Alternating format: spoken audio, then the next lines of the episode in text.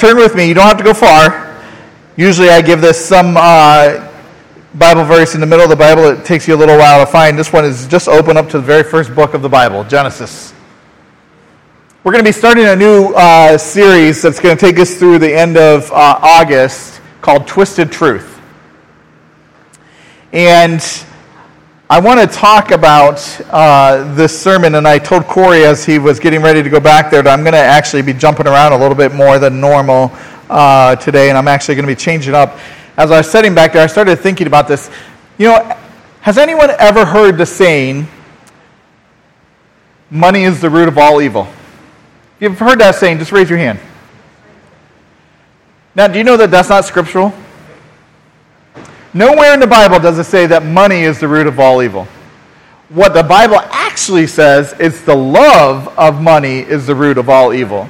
And so if you read Scripture, you'll be able to see that, and you'll be able to understand that it's that. There are many of these sayings, many, many sayings in Scripture that we use, that the world today, I should say, takes Scripture and just twists it a little bit to make it say what we want it to say.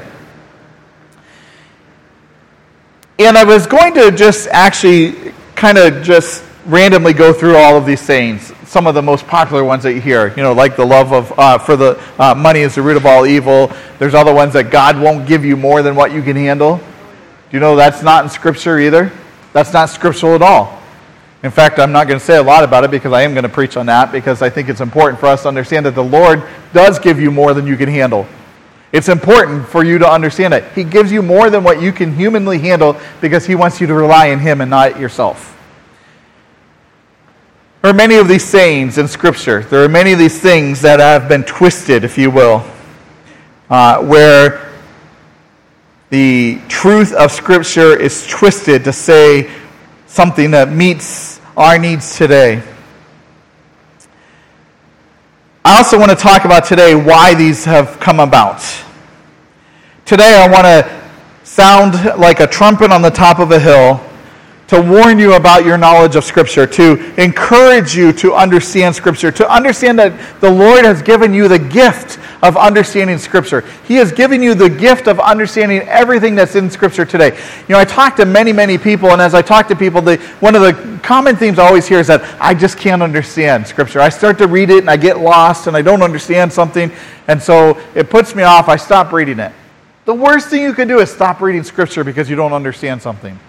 If you don't understand something, pray. If you don't understand something, call me up, call Chaz, call Corey in the middle of the night, because that's when he's awake, and ask him about this phrase. 3 o'clock in the morning, Corey. You'll be awake, right? Yeah. No. Yeah. You'll be answering the phone, yeah. My question, though, for you is that you know that the twisting of the truth, the twisting of Scripture, is done for a reason. Satan is very, very capable of twisting the truth of Scripture. You know, I have this question, and I do actually have this on a slide. It says, do you know Scripture better than the devil? My honest opinion today is that 90% of Christians don't know Scripture as well as Satan knows Scripture. In fact, I would probably go even further than that. It's probably better than 90%. But there's many people that don't know Scripture as well as Satan knows Scripture. Now, that may seem shocking to you at first, but if you read through Scripture and you read through the stories and interactions that Jesus had with Satan, that Adam and Eve had with Satan, and that you go over and over and over again, he often uses Scripture and twists it just a little bit to get you to start going off path of what God really wants you to say or really wants you to understand. In fact, today's verses come from Genesis chapter 2 and chapter 3, and let's turn there now. Genesis chapter 2, we're going to be starting in verse 16. We're going to read verses 16 and 17, and then we're going to jump over to Genesis chapter 3. Genesis chapter 2, verse 16 says, and the Lord commanded the man, you are free to eat from any tree in the garden. Now, let me ask you another question. Anywhere in Scripture does it say that that fruit that Adam and Eve ate was an apple? No. I made the mistake 13 years ago in one of my very first sermons, and I said Adam and Eve ate of the apple, and this this wonderful lady came up to me, and she says, "Pastor, wonderful sermon, but I just got to tell you, you're unscriptural. You're not biblical." And I'm like, "What are you talking about? Everything I said was biblical." It came around. She said, "Adam and Eve never ate of an apple." And I'm like, "You're right. They didn't. They ate of a fruit, not an apple." Verse 16, "And the Lord commanded the man, 'You are free to eat from any tree in the garden, but you must not eat from the tree of the knowledge of good and evil. For when you eat from it, you will certainly die.'" Now let's pay special attention to verse 17 here for a moment. "But you must not eat from the tree of the knowledge of good and evil, for when you eat from it, you will certainly die." Now let's fast forward a little bit. Fast forward is entering into now. If we enter into now Satan coming on the scene, and Satan is speaking with Adam and Eve, and he's deceiving them, and he says in Genesis chapter 3, verse 1, "Now the serpent was more crafty than any other of the wild animals the Lord God had made. And he said to women," singular, "Did God really say you must not eat from any tree in the garden?" Now, I want to pause there for a moment. Do you remember what we just read in Genesis chapter 2? Did God say to Eve that she was not able to eat of any tree? So what is Satan doing? Satan is just then trying to twist the words of God to make Eve think that it's much worse than what it was before. We'll get to that in a moment. Verse 2 says, "And the woman said to the serpent, 'We may eat fruit from the trees in the garden, but God did say, you must not eat fruit from the tree that is in the middle of the garden, and you must not touch it, or you will die.'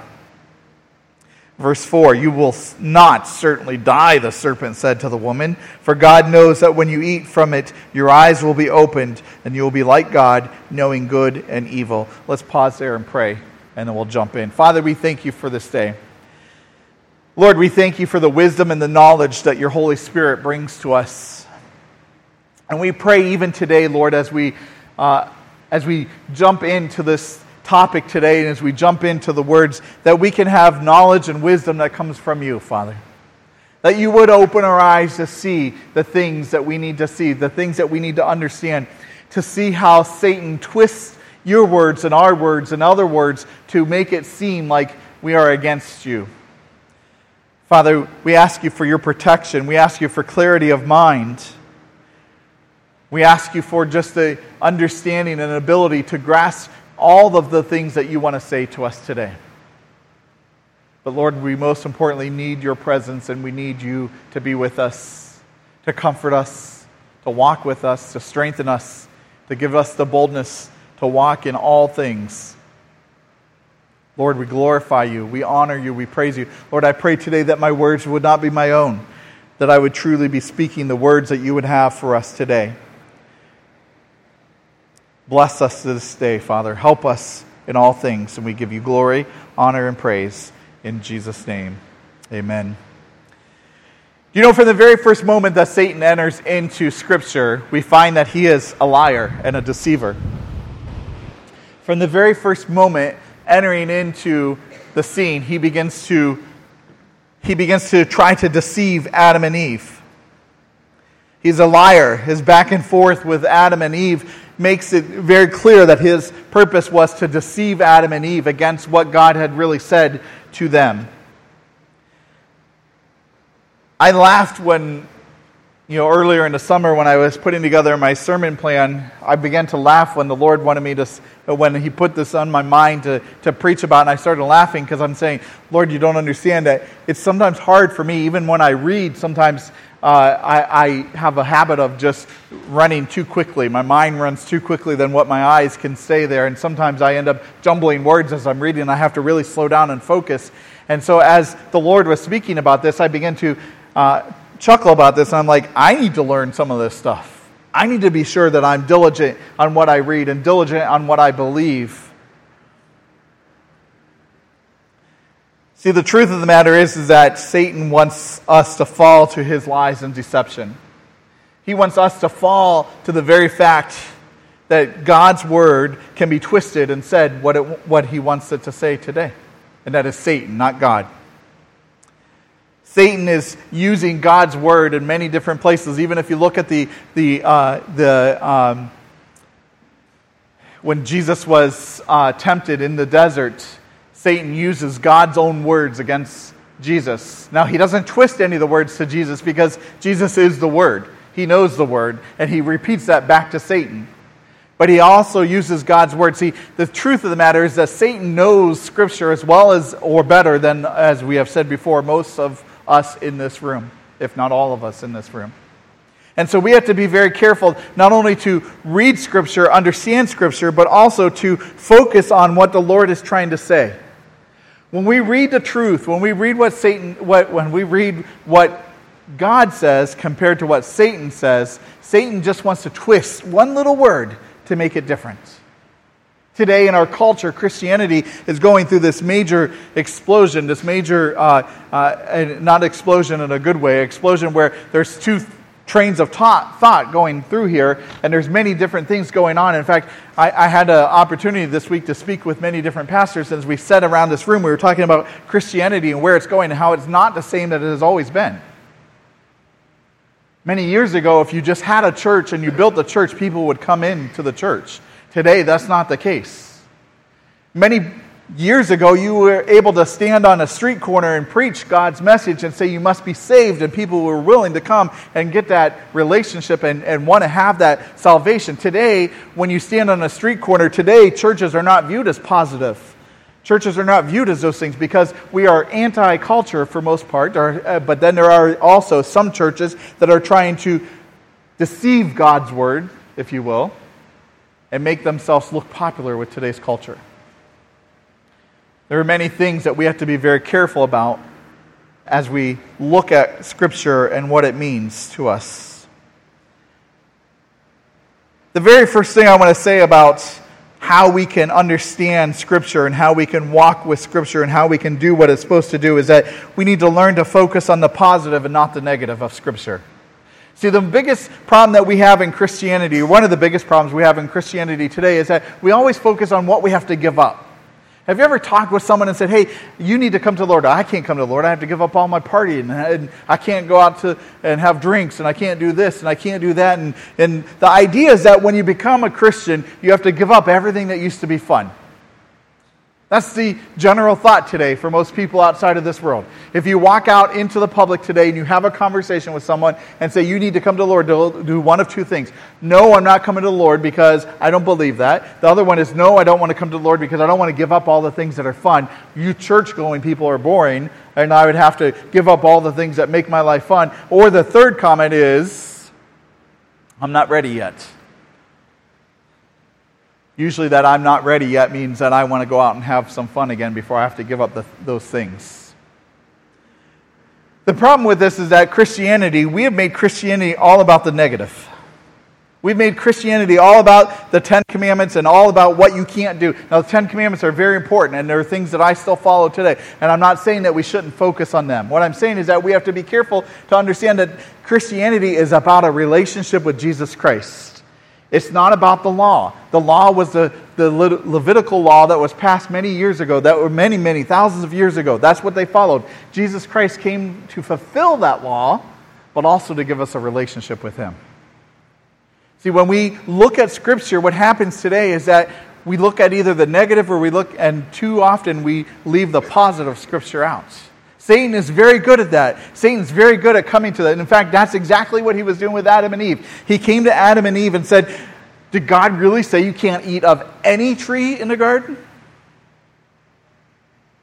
God didn't say that. God actually said you can eat of any tree in the garden that you want to. There's just one that you can't. It's very much like today, the present-day Christianity, we focus on all the things we can't do instead of all the things we can do. We need to stop focusing on those one things. See, Satan wants us to focus on all the things we can't do, because if we focus on all the things we can't do, then we get all locked up and concerned about what we can't do and not enjoy God's presence in our life and have the blessings of what He has for us to be able to walk in the things that He has for us today. See, life with God isn't about what you don't get. It's about what you do. You know, I used to, as a both as a child and as a father. It's funny, my kids used to come to me all the time and say, I'm hungry. Okay, well, go get something to eat. And the very first thing they wanted to go eat, of course, is what? Cookies or candy or something sweet, right? And then they come back to me and go, there's nothing to eat but cookies. I'm going to eat cookies. No, you can't have cookies. You got to have something else. There's nothing to eat. There's nothing to eat, really. If I go open up the closet door or open up the cupboard doors, there's going to be all this stuff here, right? There's nothing to eat. Okay, there's macaroni and cheese. There's peanut butter and jelly. There's crackers. There's tuna fish. There's all this other stuff. It's not what I want. Well, what do you want? I want cookies. You can't have cookies. See, we always focus on the things that we can't have. Even as children, we learn that we can't focus on the things, we focus on the things we can't have. I hear Christians often saying, there's so much I can't do as a Christian. The truth is, there's so much things that you can do that you should never focus on what you can't do. When we have a relationship with Jesus Christ, when our life is all about that relationship, when you're walking about that relationship, you don't have to worry about the things you can't do. You're worried about just having that relationship with Him and enjoying those wonderful things and having a wonderful relationship with Him. We need to stop focusing on the negative and start focusing on the great positive that He gives to us. I want to just go a little bit off track here for a moment. As I was sitting back here and Corey we sang that song, Another in the Fire, I started thinking about this for a moment. I started thinking about, there is another in the fire. We often think about when we're reading Scripture that we're alone. You ever feel like you're reading Scripture and you just feel like you're totally alone? Who am I there? It's too early in the morning to call Pastor Jason. It's never too early, by the way, but people do. It's too early to call. It's too late to call. I don't want to call and ask a stupid question. I don't want to call someone else. So I feel alone. I don't know if I look up on Google if I'm going to get the right answer or not, if it's going to be, all of these thoughts raised in our mind. You're not alone. Do you understand that? Scripture was never given to you to just watch it alone. Your relationship with Jesus was never given for you to be alone. You have Jesus with you every moment. There is another in the fire. There's another one studying Scripture with you. There's another one sitting right beside you. The Holy Spirit is promised to us so that He could give us wisdom and knowledge. So as we read Scripture, as we begin to understand Scripture, we're not going to fall to this twisted truth. We're going to understand what it is because God is there directing and guiding us.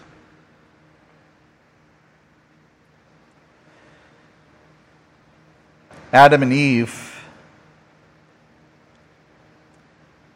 had the desire for one thing. They desired the thing they couldn't have. They could have ate of anything in the garden. They could have ate of any tree in the garden. They could have had anything they wanted. But yet, the deception, the deceiving, was them focusing on one thing. Satan distracted them from the truth with just one item, one thing that they couldn't have. Don't fall to the desires of the twisted truth. Don't fall to the desires of what Satan wants you to desire. If he can just get you to believe one small item and twist that belief, if he can just get you to misquote Scripture one time in one way, then he can pull you in and cause you to fall away. I have a wonderful conversation, as I said this week, and with some pastors that have very similar viewpoints of mine, and then there's also some that were very opposite from my viewpoint on things. And as we begin to discuss our differences, I asked them, I said, could it be possible that you're just twisting Scripture a little bit? You're just taking one phrase of Scripture and twisting it a little bit. And of course they told me no. And then they asked me the same question, are you twisting truth? I said, no, I'm reading exactly what Scripture says.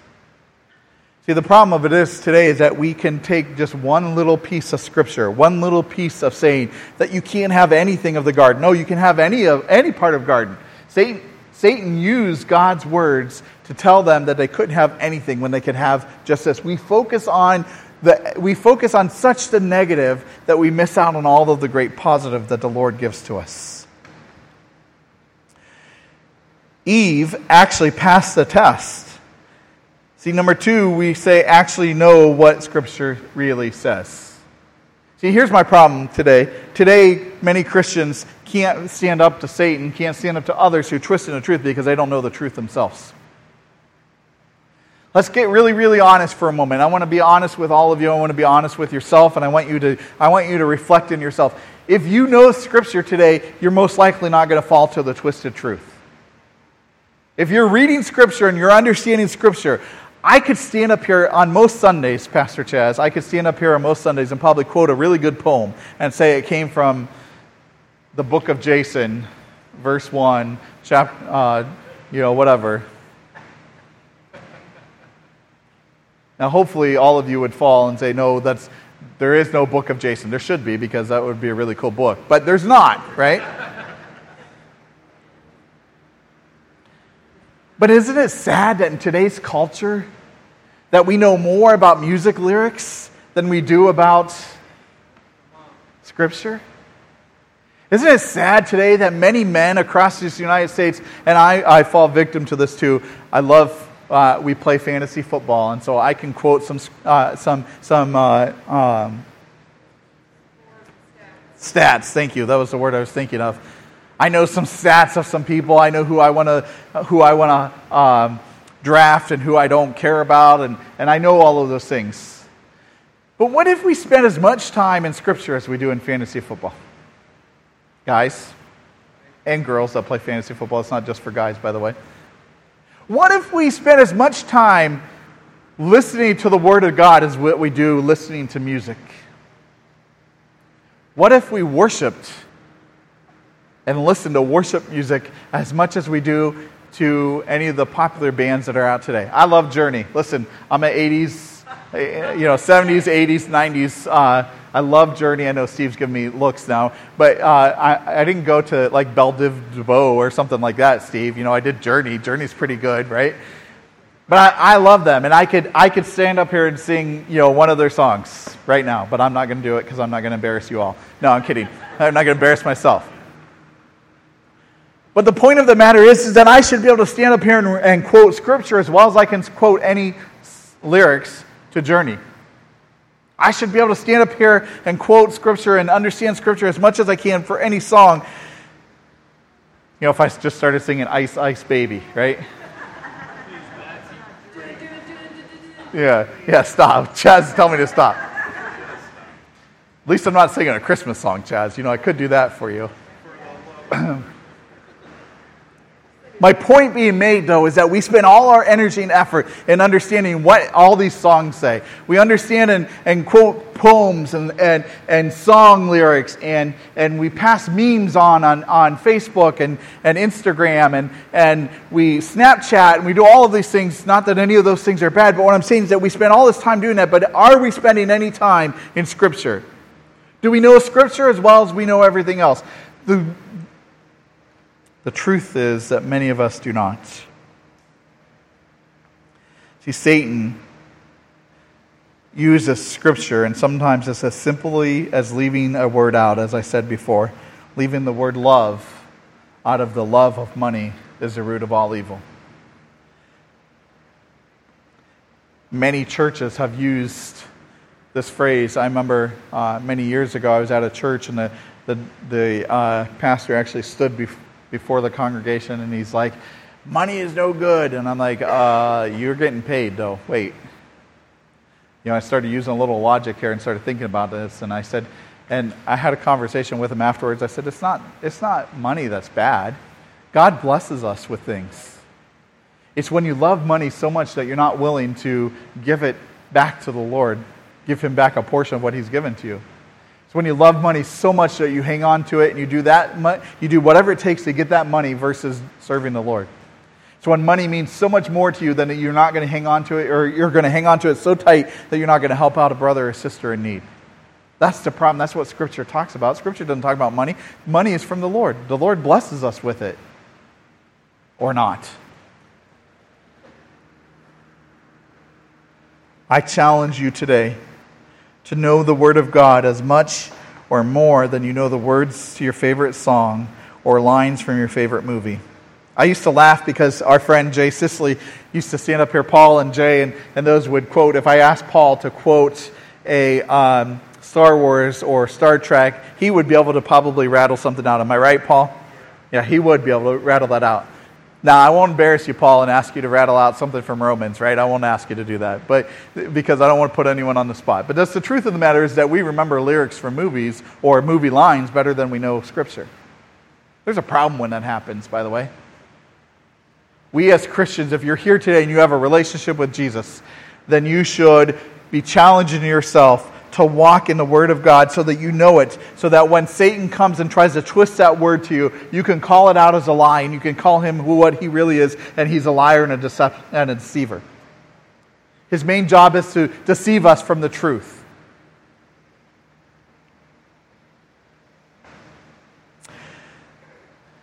I'm going to offend many people, and I was questioning whether I was going to do this or not, but I'm going to offend some people here. Sorry. Whether you're listening online, yeah, sorry, not sorry. Sorry, not sorry. I guess that offends people right away as soon as you say that, right? Just because you read something in Scripture and you don't like it doesn't mean you have the right to change it. That's right. Yeah. Today in the world, there are a lot of offended people. People are offended at almost everything. The bait of Satan is the great offense that this country has taken. You know, a few years ago we did a Bible study called The Bait of Satan, and it was by John Bevere and Lisa Bevere. In fact, my wife and I have been talking about maybe pulling that back out and doing that again this fall, because it's a really good book. But when I think about the bait of Satan, I think about taking that offense. You know, even today, it was so funny. I knew I was going to be talking about this in my sermon. As we're driving down the road, my wife was driving, and I'm sitting there, and I'm looking in my side mirror, and I could see this car is like really close behind me. And my inside of me, I got really offended that this guy's driving so close to my wife's car that I wanted to get out and say something, you know. And I'm like going, what am I going to do? I can't flick him off because I'm a pastor and I'm on my way to preach, so I can't do that. I can't, like, stick my head out of the moonroof and yell at him, you know, and I'm thinking, I'm not even driving, so I can't brake check him because my wife's driving. So I'm sitting there going, oh, what can I do? And then the Lord just goes, Jason, you're getting offended over someone the way they're driving. Why are you doing that? And I went, oh, you're right. And so instead, the Lord put it on my heart to pray for him, and I prayed that he would swerve off the road and hit a ditch. No, I'm kidding. I'm kidding. I prayed that the Lord would bless them. I did, and that I was hoping that they were going to church, that they would hear a message that the Lord would share with them. You should have just stopped. Yeah. But today, I want to tell you, just because you read something in Scripture and you don't like it, just because you read something in Scripture and it doesn't seem to fit your theology, doesn't give you the right to change Scripture. Right. Doesn't give you the right to make it say something that you want it to say. See, the whole point of Scripture is that it changes us of who we are. Scripture is offensive. I'm sorry, but Scripture is very offensive. If you're not living the way that the Lord wants you to live, Scripture is going to offend you, and you should be happy that it offends you, because it's causing you to be different than this world, and it's causing you to change the way you're thinking to become more like Him. And until we are like Him and we're not like this world, we're going to be offended by what it says. Right.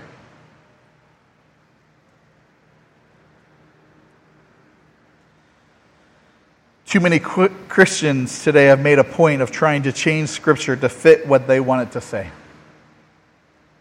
Scripture can't really say that it doesn't love all people. Well, no, it does. Sorry. I won't get in a theology argument with Jacob right now because he's new to the church and he's just coming here visiting us. Hi, Jacob. You know, but Tristan and I have had conversations about our different beliefs, and I could use words that many of you in this room probably wouldn't even know that we've had these conversations about. But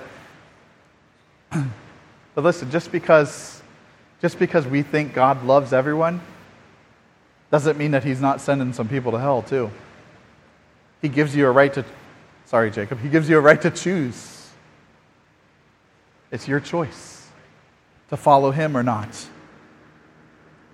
But it's also not just between heaven and hell. Listen, Scripture is very clear, and I'm going to say something that would be offended, that many of my brothers and sisters in other churches would offend. But Scripture is very clear. It's male and female for marriage.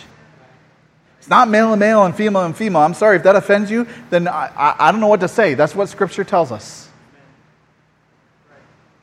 God made man and woman. He didn't make man and Steve, or Eve and Steve. He made Eve and Adam. Steve and Adam. Adam and Steve. Yeah, I messed that all up, right? Adam and Steve. There we go. Whatever it is. Oh. Steve, you are pretty old, so you're probably there around Adam and Eve, right? No. Yeah, I know. I'm trying to move on. Let's move on from there. All right, listen. God is not in the process of making you happy. God is not in the process of making his theology say everything that you want it to say. Does God want to bless you? Yes, he does. God wants to bless you a lot. He wants to bless you mightily. But it means that we have to follow him and not follow our hearts. Our hearts are deceiving pieces of equipment that are inside of us until Jesus comes and renews us and transforms our mind. When our mind is transformed and our heart and body is transformed, then we start to see things that the Lord wants us to see. But until then, we are deceived by Satan in this world. I am tired of Christians taking Scripture and twisting it to say what they want. See, I feel like I'm on a soapbox in this sermon, and I'm sorry. But I'm really tired. I'm really, really tired of Christians using Scripture to defend a point.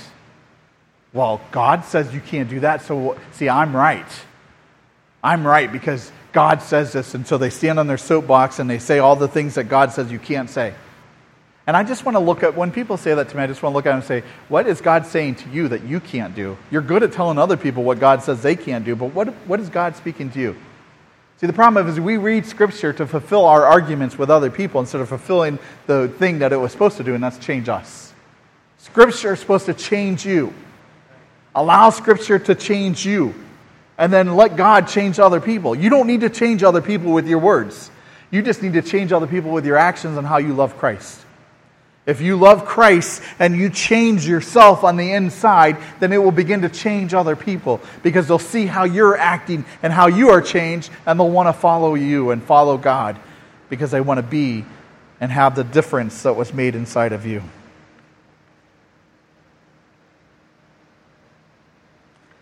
The real danger is when we begin to think that we are smarter than God.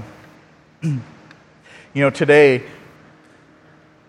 I'm going to quote this word, and then I'm going to trademark it after I'm done. Very few people serve Christianity today. Most people are serving self-anity today. Self-anity. Self-anity is the worship, the following of yourself. It's putting you up and saying, I want to be the most important person. I want to be the most important thing. See, the world, Satan has changed Scripture and has changed our thoughts and changed our beliefs so much so that we make this world about us.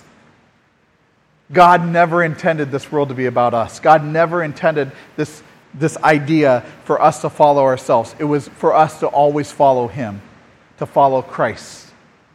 We make ourselves... Listen, yesterday at 8 o'clock in the morning, I woke up and I looked at... Well, it was actually a little bit earlier than 8 o'clock. My wife gets up way earlier than I, but... We woke up and I looked at my wife and I said, I really don't want to go clear a lot right now. I really don't want to go clear trees, cut down bushes, work in briars. It's going to be hot. It's going to be tiresome work. And my wife looked up and she goes, you have to. And I said, no, I don't have to do anything, right? The only thing I have to do is follow God. And she goes, no, you have to. And I said, why? And she goes, because it's serving another purpose. You're loving a family and helping them build a house. And I'm like, quit throwing the pastor thing in my face. You're just my wife, right? And she's like, get up. Let's get dressed. We're going. And we did. Would I have much rather been out doing anything other than that? Would I have much rather slept in and ate pancakes and bacon and did all of those things? Yeah, I would have. Would I have much rather been out doing anything in my house? Yes, I much rather would have. But it's because I wanted to serve God that I was there. Did I like it? No, I complained about it. I was complaining to Pat. It's hot. I've got scratches on me, not as bad as he does, but if you look at his arms, he was using a chainsaw as a weed eater, but that's a different story. The point of the matter that I'm trying to say is that the only reason why I got up to go there is not because I was really wanting to love on this family, not because I wanted to interact with other churches. The only reason why I got up to do it is because Christ tells me to do it. Yeah, Christ through my wife, Jen. Sometimes we have to do even what we don't want to do because that's what Scripture calls us to do. Sometimes we have to do the things that we may not want to do because Scripture calls us to do those things. Never once in Scripture does it say that it's going to be a bed of roses. Never once in Scripture does it say everything's going to be easy. Never once in Scripture does it say every time you have to go serve me, it's going to be so fun that you're going to want to jump out of bed and go do it. Every time in Scripture that it says love somebody. Says pick up your cross and carry it daily. The last time I looked at it, picking up my cross doesn't mean that it's going to be easy. The last time I figured out picking up my cross wasn't going to be convenient. See, too many times as Christians, we look to serve when it's convenient to us. Does it fall into my Sunday morning routine? If I get up and have breakfast and I go have my coffee and I get to church, I can maybe help with church out a little bit here because it's going to be convenient. May I tell you something? Serving God is not convenient. It never has been and it never will be. At the most inconvenient times, he's going to ask you to serve him. You're going to have to go a step above and beyond what you're used to. You're going to have to do something that you didn't want to do. You're going to have to share yourself. You're going to have to open your heart and your soul to the people around you. That's what God wants you to do. Scripture is not convenient. And the reason why I'm saying this right now is because Satan makes our churches so lazy. Today, our churches in America are so lazy because we are looking for a conveniency. We're looking for the church to serve us. We had this misconception of what church is really about. We have a misconception of what Christianity is about. It's not about doing what we want to do. It's not about making our life easy. It's about serving Jesus. It's about serving him. And sometimes that requires us to go a step beyond of what we really want to do. Today, you're not alone. I know Corey picked up on this as he was leading worship today, and I also picked up on this. You know, I feel like today that there's someone here that's going through something and that they just feel like they're alone. I want to tell you that Scripture is not easy. Christianity is not easy, but you're not alone. You're not alone. You have not only your church family, but you have, most importantly, Jesus who walks with you, and you have the Holy Spirit who's there beside you also. You're never alone. You're never on this on your own. And all we have to do is search and ask for his help to come down. This sermon series is going to give you clues and it's going to give you assistance on how to make sure that we don't fall to the twisted truth. But the very first thing is that if you're not going to fall to the twisted truth, then you have to be following Jesus. You have to have your eyes so focused on him that you're not going to miss out on what he says around us. Will you stand with me? Will the worship team come forward?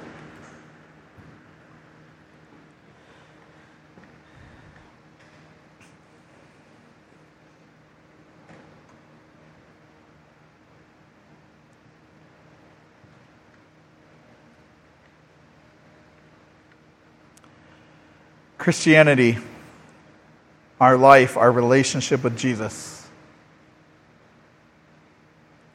is so much more than just doing a whole bunch of things that we want to do.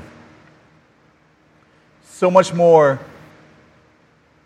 than us just saying life is going to be easy. Life is not easy. Life is hard. It's hard to say goodbye to your daughter as she marries and moves on, even though it's a wonderful celebration, right? I loved the celebration that we had last week, but it was hard because it's a different stage of life. I asked my wife when we got home and our house was empty, I looked at her and I said, "Do you really love me?" She's like, "Why?" And I said, "Because it's just you and I now, baby, let's go. You know, what are we going to do? If you don't love me and we're in it for the kids, we're in trouble," right? The truth of the matter is that life in general is hard. We're each at a different place in our journey. But what is true and what is accurate for us today is the truth of God, the very words of Scripture. See, when Jesus came to this earth, even before he came to this earth, even the Old Testament is how much God loved his people. The Old Testament is about how his people messed up. It all points to the coming of our Savior, Jesus Christ, who in the middle of Scripture comes to this earth to be with us, God with us, Emmanuel. You're not alone, but you must follow the truth of what's inside this and not fall to the temptation, to the deceiving liar that is called Satan. He wants to twist the truth. He wants to twist the words of Scripture to make it say what he wants it to say so that you and I will fall away. But if we're following Scripture, if we're following what he says to us, and we know that we have a loving, serving God who wants to love us and be with us, then we can stand up to any of those things.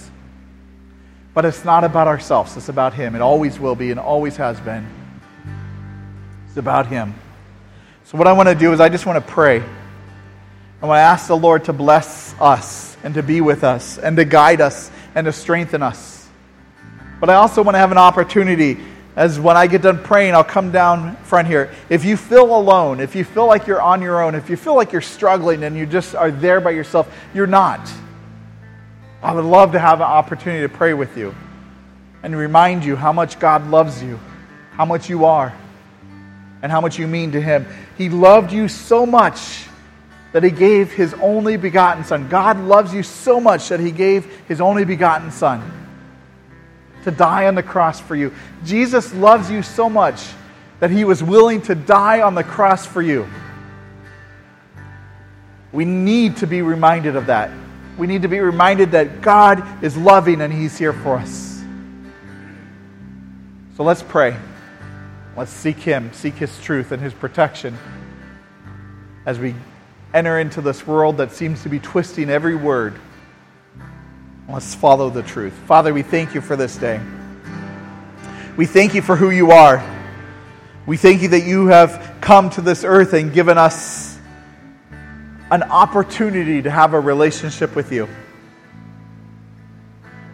Lord, I love you. We love you so much. We're just here today, Father, serving you, and we want to ask you first and foremost that you protect our minds and our hearts from not falling away to the twisted truth. Lord, in coming days, we're going to learn about how in the end times that so much deceivers are going to come and try to deceive us from the truth. And even some of the elect, even some of those that have given their life to Christ are going to fall away. But Lord, we want to be truthful to your word. We want to follow every single word. We want to not be deceived by the great liar, Satan himself. We want to follow you and hold on to your truth, no matter how difficult that is, no matter what that makes us do, even when you ask us to do the difficult things, we want to remain true to you. So Father, I pray today that you just guide us and protect us and strengthen us, that you and every single one of us help us to fall in love with not only you, but fall in love with the word of God that you have given to us, so that we can know this truth, know what it says to us, and so that we can stand up to the lies of Satan, stand up to the lies of this world, and speak the truth and love that you have brought to us into this community. Help us today, Father, to follow you. We love you, Lord. We glorify you, we honor you, and we praise you today. In your most precious and holy name we ask these things. Amen and amen. Let's worship together. If you would like some